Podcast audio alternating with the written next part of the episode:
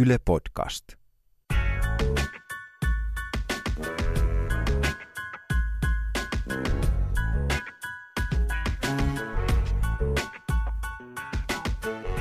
Heikellä Särre viihteellä keskustelee tänään siitä, että nouseeko aurinko idästä. Mä kuuntelin tuossa Wu Clanin levyjä ja mietin sitä, että tää on kyllä semmonen kiinalainen kungfu-jengi, joka on saatu tonne Amerikkaan brändättyä hyvin, mutta kauhean monta muuta esimerkkiä mulle ei tule, että minkälaista Aasia-teemasta viihdettä mä olisin viime päivinä kuluttanut. Mitä sulla tulee mieleen? No lähinnä joku jono jossain nuorisotalo edessä, mihin on tullut J-poppari tai tämmöinen joku korealainen poppari, niin Siis sä käyt jossain cosplay-bileissä vapaa-ajalla. onko se sitä? Sä sanoit, että sä käyt tenniksessä. No koko mun elämä on tällainen larppi, sä tiedät, mutta Kerro lisää siitä J-popista. niin en mä tiedä siitä mitään, mutta mä vaan huomaan, että ne kiertää aina korttelia ne jonot, kun tota, yleensä nuoret naiset siellä, siellä jonottaa katsoa näitä bändejä, mutta ei mulla kyllä ole niinku minkäännäköistä käsitystä siitä, että mikä on aasialaisen viihteen Gangnam Style mä oon kuullut. Voitko kuvitella? Mä voin kuvitella. Ja jos sä mietit, miten paljon viihdettä sä kuitenkin kulutat joka päivä ja tänäänkin laitoit kuitenkin sieltä sun Spotifysta soimaan jotain sun lemppari tuiskuu tai parviaista, niin tota, No lähinnä ne kaksi joo. niin. niin, se on niin. Ne on aika isoja, isoja tontteja kuitenkin noin Aasian maat. Jos mietit Kiinaa ja Intiaa ja kaikkea, niin tälleen niin kuin taivuttaakseni muutaman itsestäänselvyyden tähän keskusteluun, niin, niin tota, eikö, se ole, eikö se ole erikoista? Oh. Et sä, et, sä et kuitenkaan niin kuin kato sieltä tulevia leffoja tai kuuntele sieltä tulevaa musaa juuri ollenkaan. Onko se joku samaistumisjuttu? Semmoinen, että meidän on vaikea samaistua siihen, kun me ei oikein ymmärretä, mitä ne, mitä ne oikein siellä tekee. Koska pelkkä kielijuttu se ei voi olla. Miksei? Koska me katsotaan hirveästi italialaisia ja ranskalaisia leffoja. Eihän katsota. Katsotaan. Nehän joka Kuka päivä. on voit- kattonut italialaisia No leffoja? kaikki elitistit. Sä voit lukea mikä päivä tahansa jonkun arvion, että tämä elokuva niin painelee nappeja, niin kun se kertoo tästä kirsikkapuukäytävästä, jonka varrella tämä koko ihmiselon kaari on. Mutta joka tapauksessa voit sä kuvitella, että joskus esimerkiksi kiinalaiset tekis leffoja, jotka meitä kiinnostaa. Mä oon monta kertaa miettinyt sitä, että kun viimeisen sata vuotta tai ainakin nyt toisen maailmansodan jälkeen, niin me ollaan käytännössä tuijoteltu tonne Atlantin taakse, että mitä ne touhuu siellä ja sitten yritetty kopioida sitä. Siis populaarikulttuurin vaikutteet, Hollywoodi, kaikki tämä on ö, ollut meille se, mistä me saadaan meidän niin kuin, että miten pitää elää. Tälle karrikoiden. Kyllä. Paitsi teillä elitissä tietysti on erikseen jotkut ranskalaiset elokuvat. Mutta mä oon miettinyt sen niin, että se johtuu siitä, että kun tämä on maailmantalouden veturi, tämä Amerikka, niin sitten samalla, kun se on talousveturi, niin sitten myös ne kulttuurilliset vaikutteet sataa sieltä meille päin koko ajan automaattisesti. Ja sitten kun kaikki puhuu tästä, että nyt se Kiina tulee ja Kiina nousee ja Kiinasta tulee ykkönen, niin tarkoittaako se sitten silloin sitä samaa asiaa, että me ruvetaan katsomaan kiinalaisia elokuvia tai kuuntelemaan jotain kiinalaista musiikkia? Mitä sä uskot?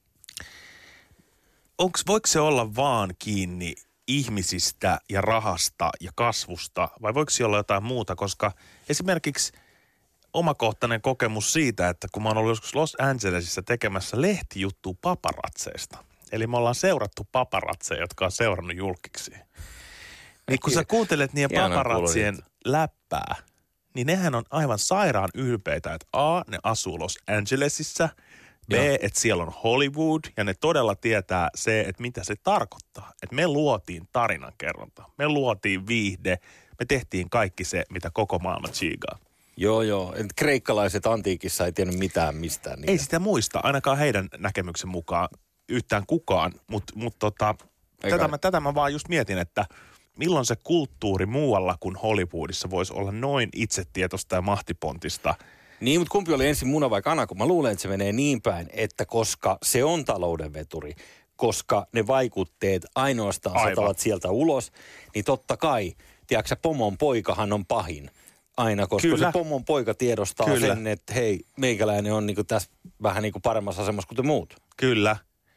Mutta siis nämä tyypit oikeasti, mä toivon, että mä olisin saanut sut teleportattua sinne, koska tämä tyyppi oli sille Britney Spears, sä muistat, kun hänen jalan yli ajettiin. Arva kuka ajo, arva kuka ajo.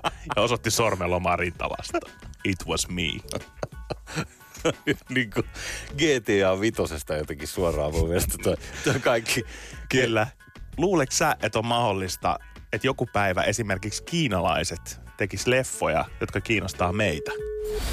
Niin, ai sä meinaat, että niinku, että et tässä on vähän sama kuin, että suomalaiset rupes räppäämään.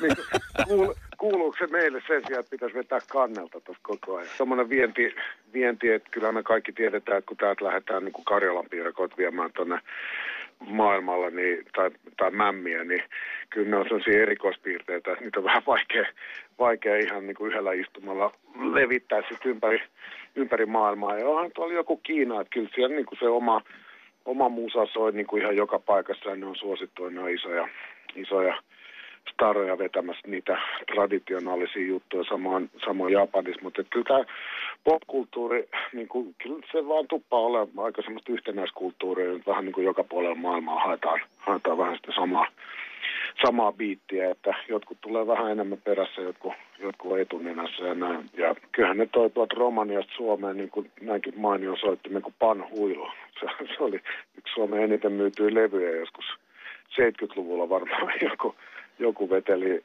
ikivihreitä melodioita panhuilulla ja tällä lailla, mutta ei se vaan jäänyt sitten elämään. Että, että kyllä se vaan länsimainen kulttuuri näköjään niin kuin pop-iskelmän iso syli tulee ja kaappaa haltuunsa. Niin, tullaanko me innostumaan aasialaisesta populaarikulttuurista vai ei? Tätä meidän oli pakko kysyä moninkertaiselta platinahittien tehtailijalta Risto Asikaiselta, joka on kirjoittanut biisejä paljon Aasiassa majailevien artistien kanssa. Tässä oli aika monta monessa tässä Riston kohdassa.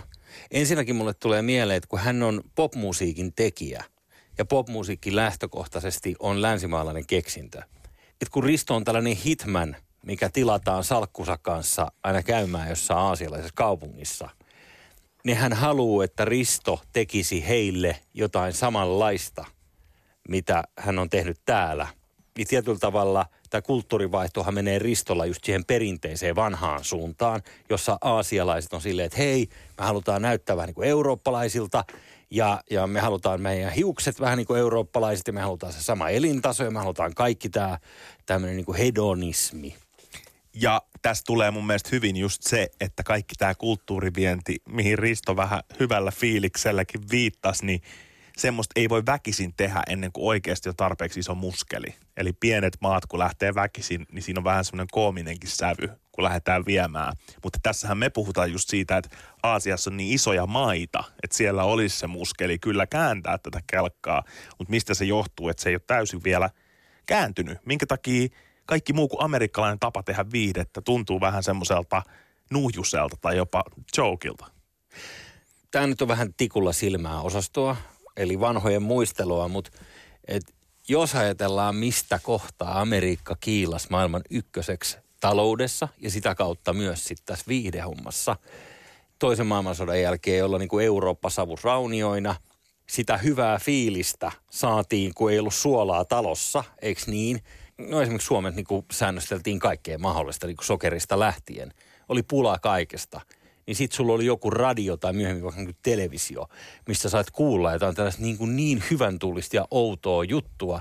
Me hämmästeltiin sitä, että, että wow, että tätä lisää. Amerikkalainen viihde, kyllä se tuntuu sellaiselta pehmeältä pumpulilta vähän niin kuin iholla. Amerikka on pehmeä. Amerikka on ollut hyvä viestimään itsestään siitä lähtien, kun Edward Bernays keksi public relationsin, eli PR, joka on varmaan vaikuttanut ihan hirveästi siihen, että amerikkalainen viihde ja myös kulttuuri on levinnyt maailmalla. Siis mitä, onko jollain jätkällä niin copyright siihen, että se on keksinyt PR? Tämä tyyppi oli amerikkalaisessa talkshowssa nimellä Joo. Dr. Edward Bernays. Ja okay. häntä haastateltiin siinä ja häneltä kysyttiin määritelmää siihen, että mitä on PR. Ja hän sanoi, että no hyvä haastattelija, te olette koko jutun ajan tituleerannut minua tohtoriksi. Miksi?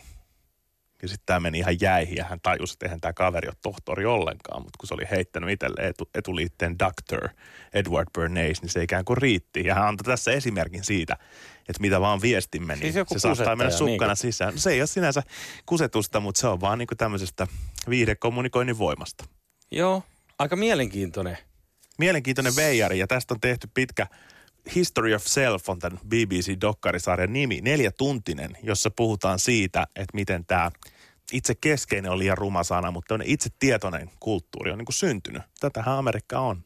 Donald Trumpkin sanoo, it was me. Ja vuorottelee varmaan, it wasn't me, it's the fake news.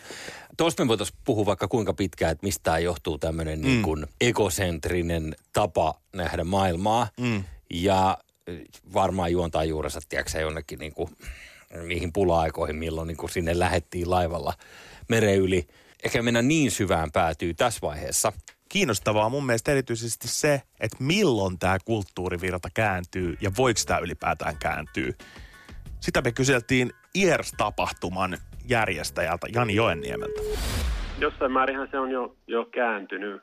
Esimerkiksi nyt Kiina. Kiinahan on numero ykkönen nykyään peliteollisuudesta ja tänä vuonna taitaa mennä leffassa maailman suurimmaksi markkinaksi. Ja tota, Kiinan musiikkiteollisuus vaikka kasvaa tällä hetkellä 35 prosenttia vuodessa ja Intian kasvaa 27 ja että, että ne on niin kovia, kovia lukuja siellä ja miten se niin näkyy on, on, on, että Hollywood esimerkiksi ottaa koko ajan enemmän ja enemmän huomioon, huomioon sitten Kiinan markkinoita ja, ja Intian markkinoita, että, että nythän viime aikoina sitten taas niin Netflix ja Amazon Prime ja, ja, ja tota Disney ja tämän tyyppiset, niin on tehnyt isoja investointeja sitten tuonne in, Intian markkinoille, että sieltä on tullut Eko ja Netflix Originals-sarjoja.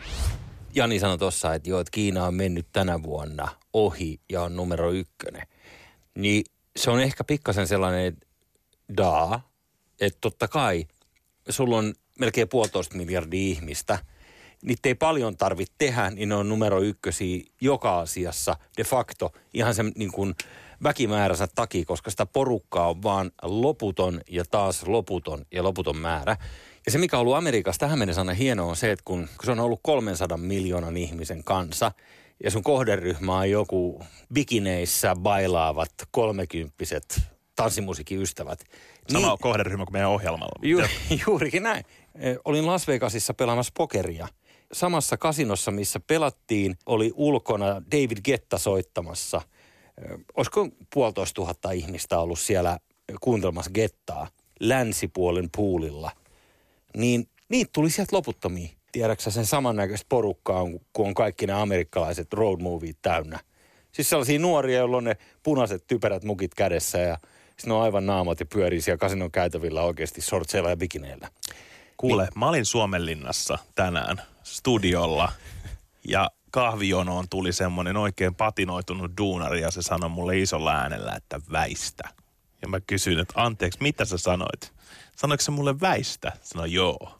Ja sitten mä olin, että vitsi, nyt ollaan kyllä jossain aidon äärellä, että olisiko, voisitko väistää, että korrektimpi ilmaisu. Ja se sanoi mulle, että älä vedä hernettä enää. Kato kahvia ja lähti menee. Niin tää on vaan sulle esimerkkinä, että jos MC Sharre järjestäisi päiväbileet, niin mä veikkaan, että toi olisi ainoa äijä, joka on paikalla. Eli täällä on hirveän vaikea niin kuin magneetin lailla kiinnittää jengiä mihinkään bileisiin. Mutta tämä herrasmies, jonka sä tapasit tänään, niin ei vaikuttanut kivalta ihmiseltä. Mutta tiedätkö, missä on paljon kivoja ihmisiä? No, Se on tietysti Slush-tapahtuma, koska Slashissa, niin kuin tiedetään, niin tämä startup-pöhinä perustuu siihen, että kaikki on hirveän avuliaita ja kivoja toisilleen ja yritetään auttaa ja koetaan tällaista niin kuin suurta hurmoksellista yhteenkuuluvaisuuden tunnetta. jopa veljellisyyttä. Juu, tämä siitäkin huolimatta, että sielläkin on ollut näitä vähän miituu-henkisiä sivuhuomautuksia, mutta ei mennä niihin. Mutta sen sijaan nämä slash-ihmiset on todenneet, että hei, tuolla idäs olisi aika kivat pössikset. Mitä iistimpää, sitä siistimpää. Niin, niin ovat Tokioon ja muutamiin muihinkin suurkaupunkeihin sinne itään saaneet vähän jalansijaa. Ja mitä sanoo Slash? Onko Aasia valmis johtamaan tätä kaikkea? voisi sanoa, että se niin toimintakulttuuri, ja varsinkin jos miettii taas niin yrittäjyysnäkökulmasta, niin, niin kuin Aasiassa oman kokemuksen mukaan vieläkin sellaiset syvällä kulttu- kulttuurissa olevat niin kuin raskaat hierarkiat estää ää, osittain sellaista luovaa ongelmanratkaisukykyä ja sitten sellaista sisäistä yrittäjyyttä pitää kaivaa ehkä, ehkä pikkusen isommalla lapiolla. Ja tämmötis jutteli Alexander Pihlainen, joka on Slash Global Adventuresissa johtajuusmies. Tuliko tämä vähän niin kuin ryppy tähän kaikkeen, mitä me nyt tässä ollaan pohdittu? Koska Alexander tässä hyvin selkeästi kertoo, että, että yksi suurimpia haasteita on se, että tällaista yrittäjyyshenkeä, eli tällaista tietynlaista startup-hommaa on vaikeampi käynnistellä siinä kolkas maailmaa. Mun mielestä siinä on se kiinnostava pointti, että Slashhan on kuitenkin nimenomaan sit heidän näkökulmastaan suomalainen juttu. Ja se, miten Suomi viestii itsestään siellä, niin se on oma asiansa. Mua kiinnostaisi tietää, että miten sitten mahdollisesti aasialainen osanottaja siellä Slashissa kommunikoi, ottaako se jotenkin huomioon sen, että nämä tyypit tulee tuolta Lapin maasta. Mä en usko, että ne tietää yhtään, mistä Slash on. Ehkä nimi voi viittaa, sehän tarkoittaa loskaa tämä nimi, mm-hmm. niin, niin siinä mielessä se voi ehkä paljastaa. Mutta aikanaan kun oli Nokian kännykät, niin me oltiin tosi ylpeitä täällä aina siitä, että hei, suomalainen kännykkä ja näin, niin, niin ihmiset käsitti sitä japanilaisena lähtökohtaisesti, kun se kuulosti vähän Aivan. niin kuin japanilaiselta. Eikä Nokiakaan ihan hirveästi sitä huudelusta suomalaisuutta tuo muualla. Et se on ehkä vähän kyyninen näkemys, mutta mä en usko hirveästi, että ihmisiä kiinnostaa, mistä joku mm, on mm, loppujen mm. lopuksi. Aivan. Sillä samalla tavalla.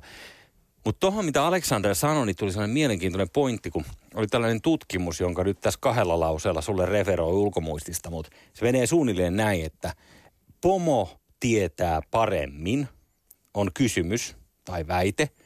Ja sitten oli kysytty eri maan kansalaisilta tätä, että pitääkö se paikkansa vai eikö se pidä paikkansa. Ja numero ykkönen maailmassa niistä maista, jotka oli sitä mieltä, että pomo ei tiedä paremmin, eli pomo on väärässä, niin oli Ruotsi. Wow.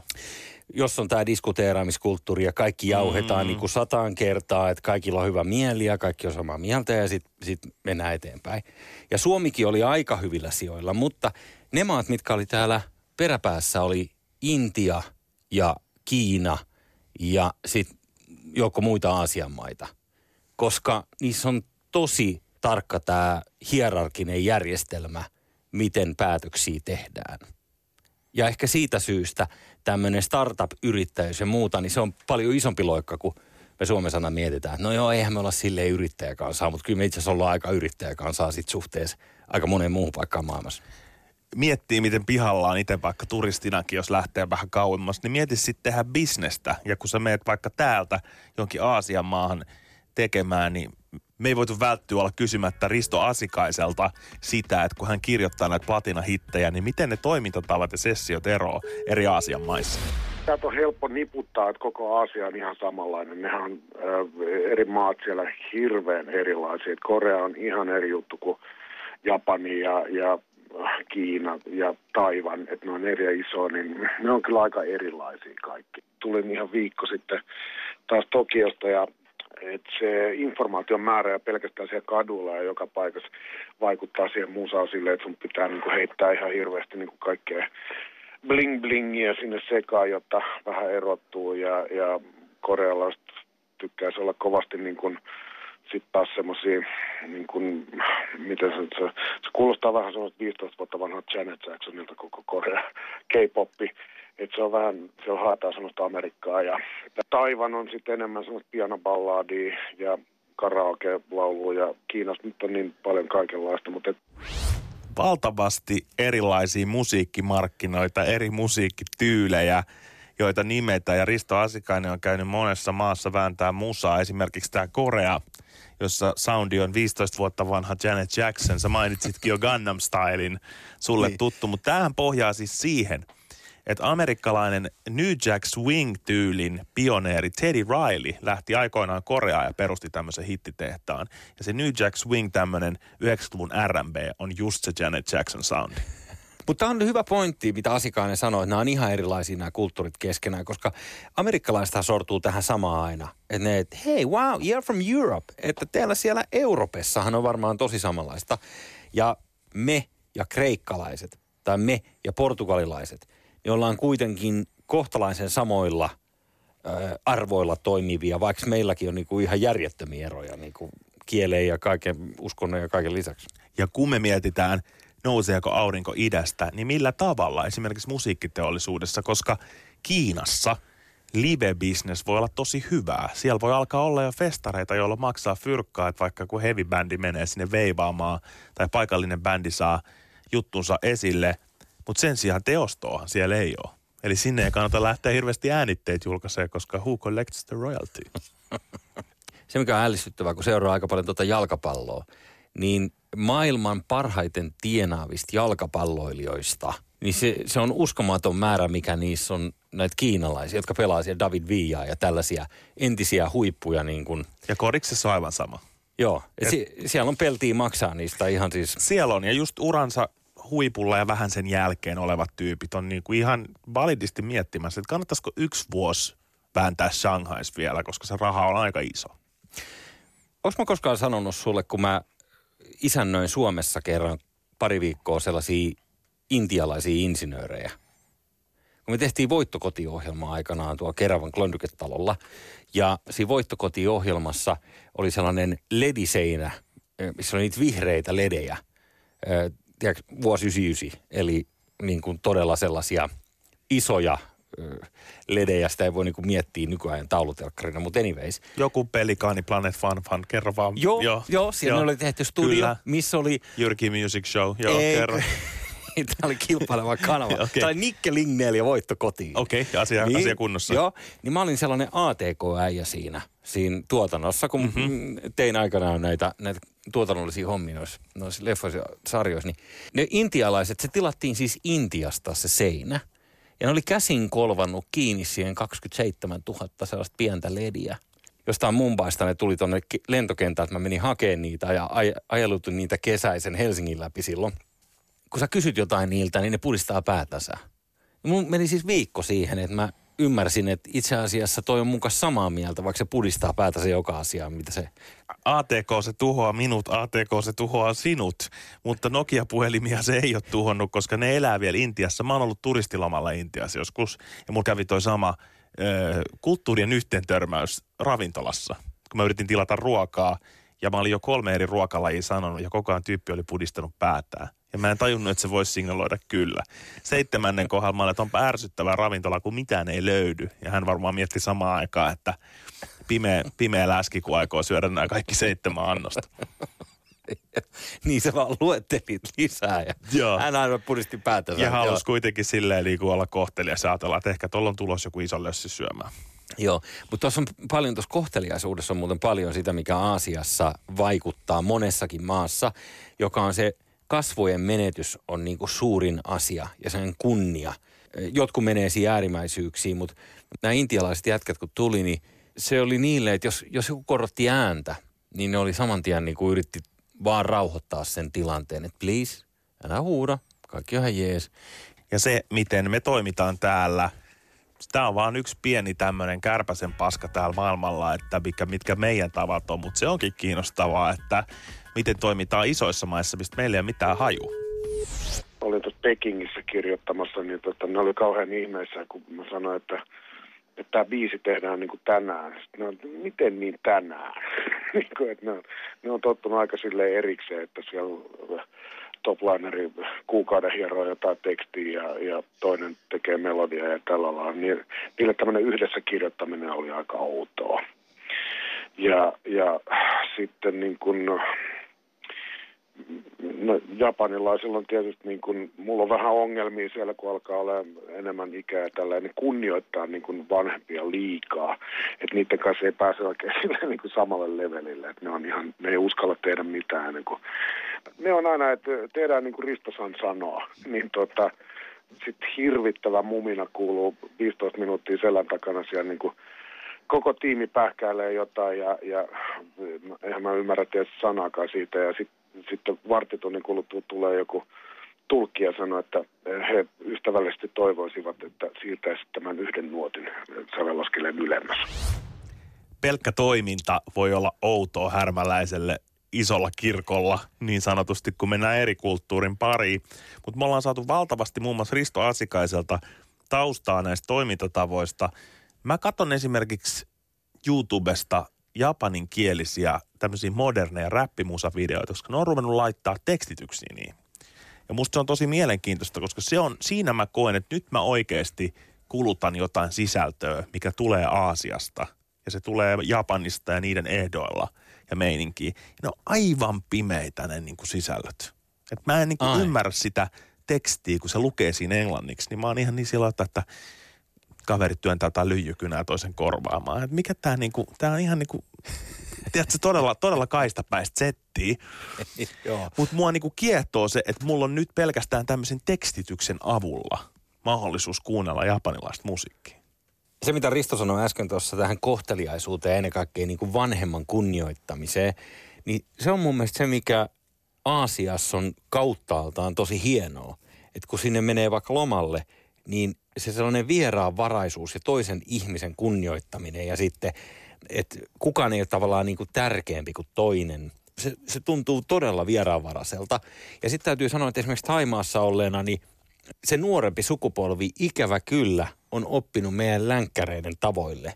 Että niille ei ole välttämättä sitä samaa meininkiä mm. kuin, kuin ehkä sillä vanhemmalla polvella, jotka ymmärtää sen, että toisen auttaminen on tällainen suurin asia, mitä voit tehdä. Mutta entäs sitten aina nuorekas slush? Miten he on päässyt eroon tästä jäykistelystä? Vuoden Tokion tapahtumassa, no, ki- kiroileminhan on niin kuin suuri tabu niin kuin, Japanissa ja ähm, tämä sitten niin huomattiin, että, että sillä pystytään helpottamaan kommunikaatiota ja tiedonvaihtoa ihmisten välillä, jos heidän luottamus toisiinsa kasvaa. Ja jos he kiroilevat keskenään, niin hehän luottavat toisiinsa niin kuin hyvin vahvasti. Ja sitten siellä paikallinen tiimi keksi, että laitetaan, laitetaan tota, niin kuin kahden eri äm, sukupolven edustajat keskenään ä, tapaamiseen ja pistetään ne niin kuin kiroilemaan keskenään. Ja madalletaan sillä sitä kynnystä, että, että sitten niin kuin vähitellen, vähitellen tota, asiat syy nopeammin ja, ja niin kuin pystytään puhumaan oikeasti niistä asioista, millä on merkitystä, eikä vain niin pintapuolista raapasta, raapimista siihen asti, kunnes luottamus on saavutettu niin kuin useamman eri tapaamisen avulla. No sitten nämä teki tällaisen niin kuin kiroilunurkkauksen sinne, jossa sitten ää, hoidettiin tapaamisia näille nuorille ja sitten vanhemmille tekmaailman edustajille. Ja siinä sitten niin kuin aloitti, aloitti kaikki tapaamiset niin kuin kunnolla oikein kiroilemalla ja sitten lähdettiin juttelemaan asiaa ja se niin kuin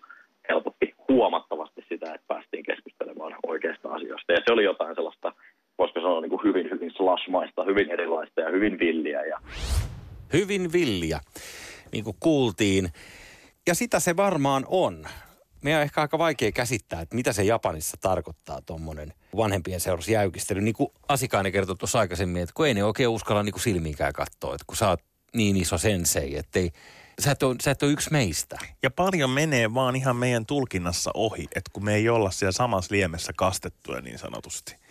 Vaikka mä kuinka tuon näitä eri näkökulmia keskusteluun ja mietin sitä, että millä eri meriteillä me voitaisiin kääntää kulttuurivirtauksia niin, että myös idästä puhaltaisi tänne päin. Niin sitä on tosi vaikea tehdä silloin, kun sä itse et vaan koe sitä samaa maailmaa, mitä toiset kokee. Mä en usko, että se isos mittakaavas rupeaa kääntyykään ennen kuin sieltä tulee jotain sellaista uutta, mikä on niin hämmästyttävää meille, että meillä on nähty tai koettu sellaista fiilistä aikaisemmin. Että se, että jos tehdään popmusiikkia ja sitten joku kuulostaa vanhalta Janet Jacksonilta tai, mm. tai toinen on niin kopio siitä tai tästä – tai niin kuin japanilainen versio jostain, korealainen versio jostain, niin mitä se niin kuin suuressa mittakaavassa ketään loppujen lopuksi liikuttaa, jos tälleen suoraan sanotaan? Mä ymmärrän sen hyvin ja siksi musta onkin hauska palata melkein noihin alkuteemoihin wu levyistä, koska eikä nimenomaan tämmöiset viihteellistetyt kung fu-elokuvat vaikka semmoisia, jotka kyllä ehkä enemmän on sitten tullut itämaisista taistelulajeista ja sitä kautta levinnyt myös länteen.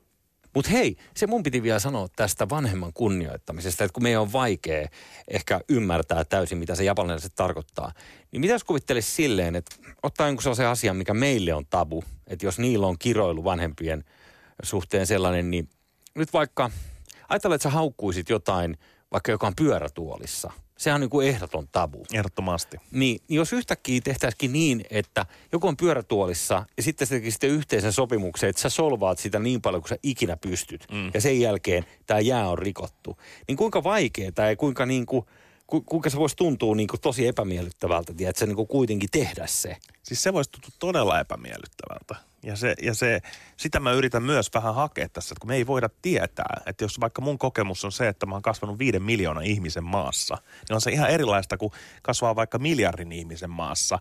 Mulla tulee mieleen kokemus just Intiasta Mumbaissa, missä mä olin katsomassa tämmöisen amerikkalaisen R&B-laulajan kuin T-Painin keikkaa. Mä katsoin, että se on siellä hienossa konserttisali, ravintola kautta keikkapaikka hybridissä, missä paikallinen MTV teki televisiointi. T-Painin keikasta se veti ja DJ aloitti ja se soitti levyjä ja se oikein yllytti yleisöä. Että what's up India? Let me know how you feeling India. Mä ajattelin, että absurdi, että tämä tyyppi kohdentaa tämän. Täällä on 50 tyyppiä tässä kuppilassa. Ja se, se, se maali, mihin se ampuu tuolla huudatuksella on miljardi ihmistä. niin joo. Mutta toisaalta keikoilla, niin kuin itse tiedät varmaan hyvin, niin eh, kliseet toimii aina. Ja se, että jos yleisö vaan tietää, että kun toi huutaa tonne nyt niin kuin, että what's up, niin silloin meidän pitää huutaa kovaa, niin sitten se se leikki toimii. Mutta ajattele, mm. kun sä menisit itse johonkin klubille Berliiniin ja saisit DJ ja soittaisit levyä ja sä kysyisit, Eurooppa, mikä meininki? ja siitäkin puuttuu vielä aika monta sata miljoonaa ihmistä, se on kyllä Mut totta. Intian markkinoille joka tapauksessa ollaan tunkemassa ja mitä me sieltäkään voidaan oppia, niin sitä me kysyttiin Ears Asia-tapahtuman Jani Joenniemeltä. Intia on erityisen kiinnostava siinä suhteessa, että, että Kiina on silleen – ehkä hankala markkinana siinä mielessä, että se on suljettu, että, että siellä on kaikki omat Netflixit ja omat Amazon Primeit ja tämän tyyppiset palvelut. Ja että Kiinan suuri palomuuri, Great Firewall, niin, niin jossain suhteessa, suhteessa niin kuin tekee meille myös kiinalaisia ilmiöitä vähän niin kuin tuntemattomammiksi. Mutta toi, toi, toi Intian kasvu on siinä mielessä kiinnostavaa, että, että nyt viime aikoina niin Netflix ja, ja tosiaan niin kuin Disney ja tämän tyyppiset isot kansainväliset pelurit niin on, on ruvennut isosti sijoittaa intialaisen sisällön tuottamiseen. Siinä on tietenkin ajatuksena näillä, näillä toimijoilla, että tuottaa siis sisältöä siellä, koska ne haluaa omistaa sen markkinan. Ja siinä se on se taikasana. Me halutaan omistaa jotain. Niin sen takia se menee sinne. Nyt kun kuuntelin Jania, niin mulle mm. tulee automaatta sellainen, oikeastaan kaksi ideaa.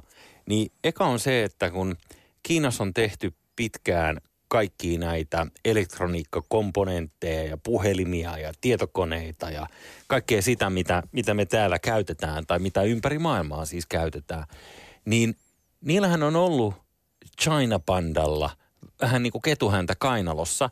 Et jos mä oon ymmärtänyt oikein, niin se, että sä saat lisenssin tehdä jotain Kiinan markkinoilla, niin sä joudut luovuttamaan sen teknologian, mitä te teette myös kiinalaisten käyttöön. Että he ikään kuin eivät suostu siihen, että he on vain kuin kellari, missä se väsätään, vaan että kiinalaisille pitää jäädä siihen myös se know-how, miten se homma tehdään.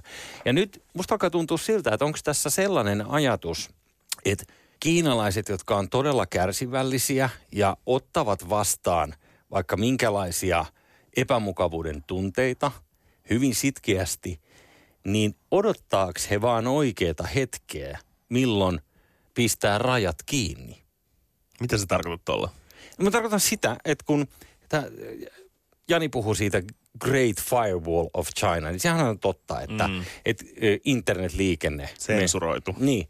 Kun Kiinasta on sellainen vanha viisaus, että silloin kun Kiinalla menee hyvin, ne rakentaa muurit ympärille ja toteaa muille, että hei, fuck off.